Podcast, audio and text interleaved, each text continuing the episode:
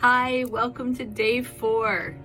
In today's exercise, you're going to think of your favorite vacation spot um, and really imagine being there and how it feels to be there because that's really what I want is about to connect with how it feels, okay? Connect with how it feels to be in that vacation spot and hold that feeling for a good three to five minutes, okay?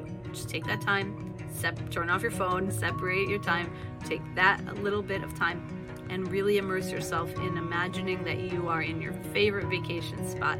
What's it look like? What's it sound like? All those things, okay? And how's it smell? If it has a smell, hopefully a nice smell. Anyways, um, just make it the most beautiful, happy thing to think about and imagining yourself there, okay?